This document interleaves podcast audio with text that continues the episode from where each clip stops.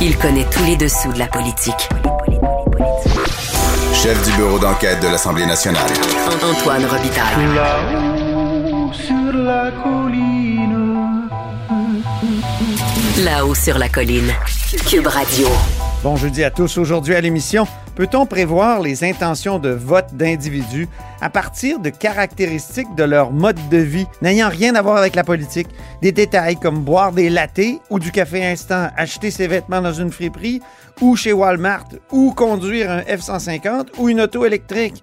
Et oui, oui, oui, ce sera assez révélateur, selon l'équipe du Data Gotchi, une application conçue par une équipe de chercheurs de l'Université Laval, qui nous dévoile d'ailleurs certaines de leurs premières trouvailles. Mais d'abord, mais d'abord, c'est l'heure de notre rencontre quotidienne avec Rémi Nadeau. Cube Radio. Les rencontres de l'heure. Rémi Nadeau et Antoine Robitaille. La rencontre Nadeau-Robitaille. Mais bonjour Rémi Nadeau. Bonjour Antoine. Chef de bureau parlementaire à l'Assemblée nationale pour le journal et le journal.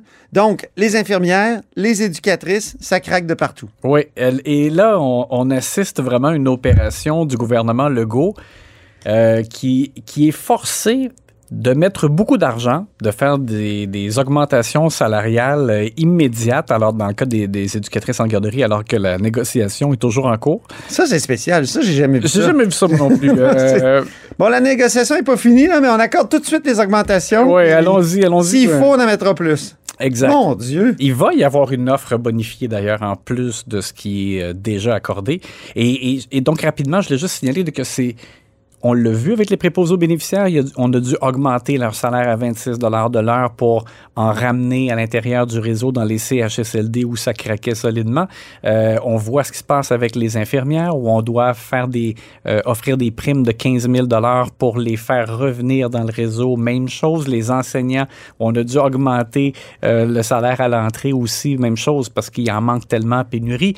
Alors on voit que là vraiment c'est, on en avait parlé d'ailleurs cette semaine il faut là, faire rentrer des bras dans tous les secteurs névralgiques. Dans le cas des éducatrices en garderie, ben c'est ça, on n'a jamais vu ça.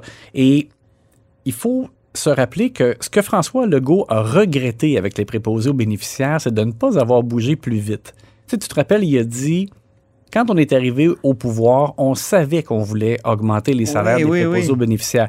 Mais il y avait une négociation du secteur public qui s'en venait et on s'est dit qu'on allait réussir, euh, dans le cadre de la négociation, à faire une négociation différenciée. Là. Il avait affirmé ça dès la première vague. Hein? Oui. Dès, dès après le, le drame de Héron. Exact. Parce que quand on lui demandait quel était son regret, il disait ça, on aurait dû bouger plus vite. Donc là, dans le fond, il, agit avec le- l'expérience qu'il a vécue dans, le cas des CHSLD. Il se dit pour les garderies la même chose.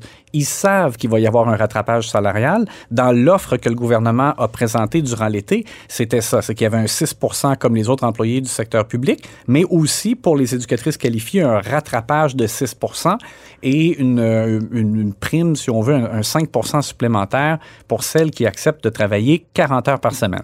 Alors, c'est ce qui fait dire au gouvernement que ça va jusqu'à 17% euh, pour les éducatrices qualifiées. Ouais. Et donc, M. Legault se dit, ben pourquoi attendre le résultat de la négociation? Mathieu Lacombe, à la conférence de presse où euh, cette initiative a été annoncée, a dit on en perd à chaque semaine des éducatrices. Et euh, euh, pour une seule année, je sais qu'il y, a- environ 700 éducatrices qui ont quitté le réseau public. Je, te dirais de mémoire, c'est en 2019-2020.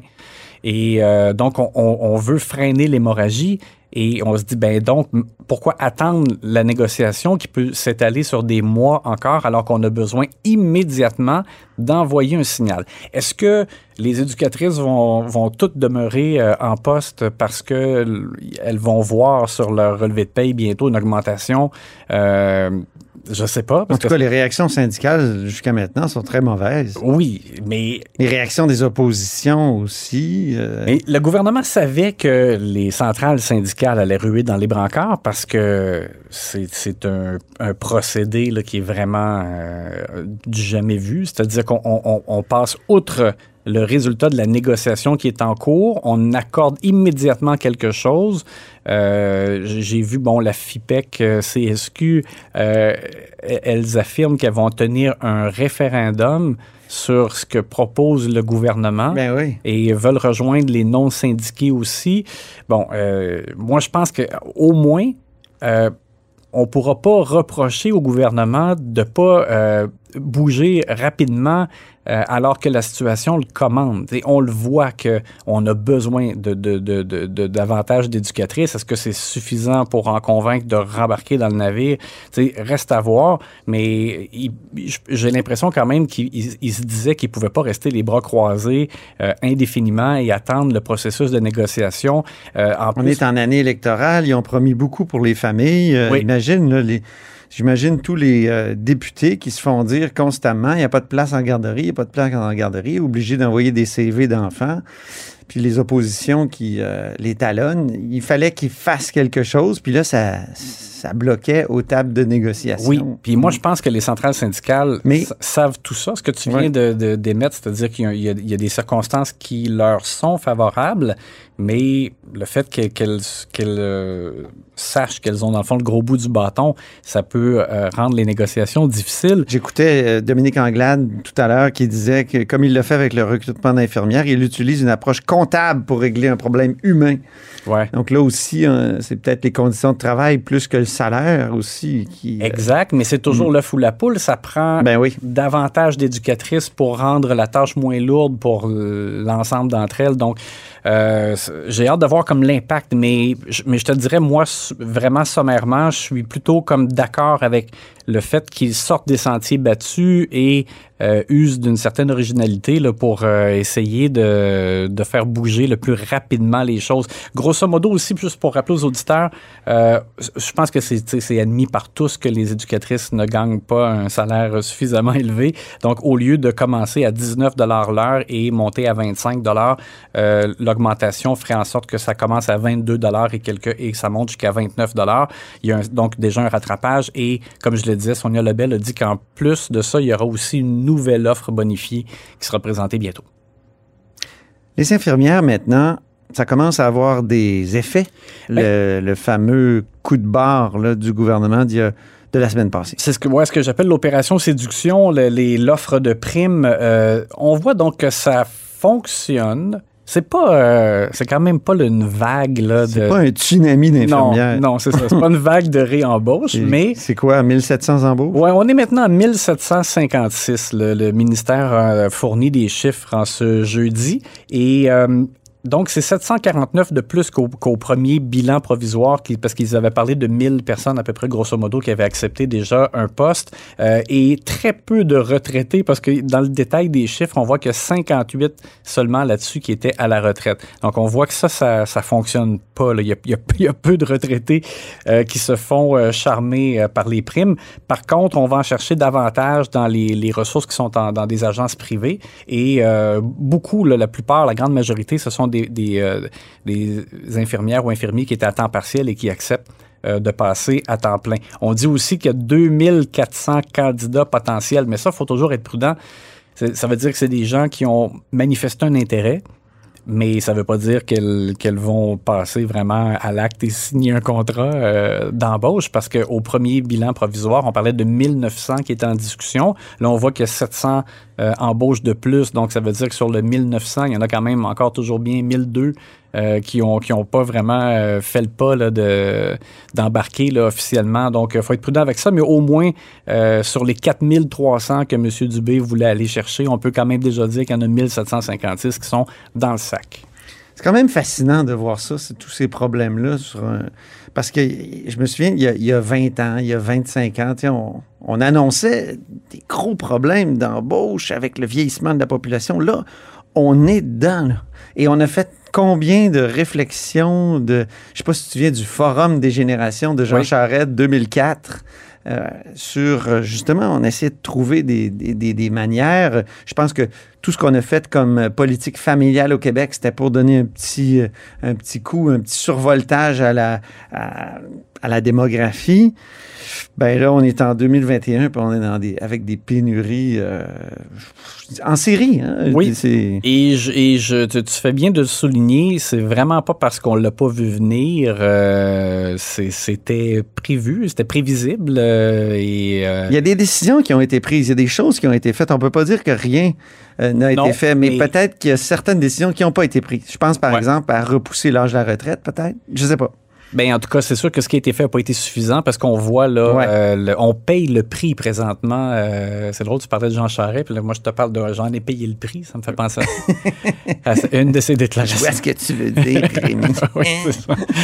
Euh, parce que là, c'est ça, on paye le prix là, vraiment de, de quand on dit que ça craque, là, c'est vraiment, c'est le cas de le dire. Là, c'est ce qui est arrivé dans les CHSLD est, est vraiment d'une horreur sans nom.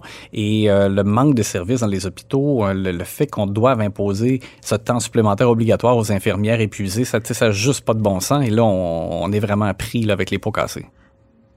La lassitude des masqués maintenant, est-ce qu'elle est terminée au Centre Bell et dans les restaurants? Ça s'améliore un peu. Euh, alors donc, le gouvernement Je dis, annonce... je dis ça, je rappelle aux gens que c'est une de tes chroniques dont le titre m'avait frappé. La lassitude des masqués. Oui, parce qu'on était déçus des, euh, oui. du, du peu d'assouplissement de la rentrée, notamment dans les écoles, mais de là, il y a façon plein. Mais là, c'est ça, on y va graduellement. Moi, je je suis content de voir euh, parce que le premier, euh, euh, les, les premières personnes qui ont souligné comme quelque chose d'incongru avec le fait qu'il y avait 15 000 personnes au Centre Bell pour le spectacle de Ricky Martin, euh, ce sont les propriétaires de bars euh, qui disaient, ben nous, euh, c'est quoi le problème là? Pourquoi on, est, on peut juste euh, Ben oui. accepter 50 de notre capacité d'accueil euh, de notre clientèle? Alors le gouvernement a bougé aujourd'hui, jeudi, euh, à partir du 1er novembre, les restaurants et les bars vont pouvoir accueillir euh, autant de clients là, qui- qu'ils le peuvent là, selon leur capacité d'accueil. Il n'y a plus de restrictions. Euh, les, les- donc la distanciation pour les tables sera limitée à un mètre. Euh, ça veut dire- donc dire qu'on peut av- avoir plus de, de- de convives. Il n'y a plus de limite de 10 personnes à la même table. Euh, seule chose par contre, et ah oui, et les heures sont repoussées, ben, en fait, reviennent à la normale. Donc pour les bars, ils vont pouvoir servir des clients jusqu'à 3 heures du matin. Euh, et ça, c'est normal aussi, je pense. Assisterons-nous au retour des karaokés? non, c'est ça que j'allais dire. Par contre, là où on ne bouge pas encore, c'est que on ne permettra pas encore la danse ni le chant. Alors, pas de karaoké euh, possible pour l'instant. Mais Il on va me falloir qu'on continue de danser dans nos bureaux, Rémi. on me dit toutefois qu'il y a des petits coquins qui euh, Ah. contournent en organisant des euh, concours performance. On n'utilise pas le mot karaoké, OK. mais on me dit que des gens chantent dans des bars. Oh, Ouais. il faut alors- pas qu'il se passe le micro, c'est tout. Si chacun a sa moumoute, euh, ça va. Ouais, j'imagine. là, Ah, mais c'est- quoi qu'on projette? hein? on projette, c'est ça. ça Quand faut on pas chante. de- faut pas que ce soit. On peut chanter avec un masque. Ouais. Les chanteurs masqués, c'est pas quelque chose qu'on connaisse? Il y, avait les, il y avait les lutteurs masqués en tout cas, dans mon temps. Oui, c'est ça. Autre histoire. Merci infiniment, Rémi. Puis on se reparle demain. Tu remets euh, ton prix steak Oui. et ton prix tarte au sucre. Oui, qui ont fait relâche la semaine dernière, malheureusement, Oui. étant donné mon rhume. T'étais sur le dos. oui, c'est ça. OK. Merci beaucoup et à demain. À demain.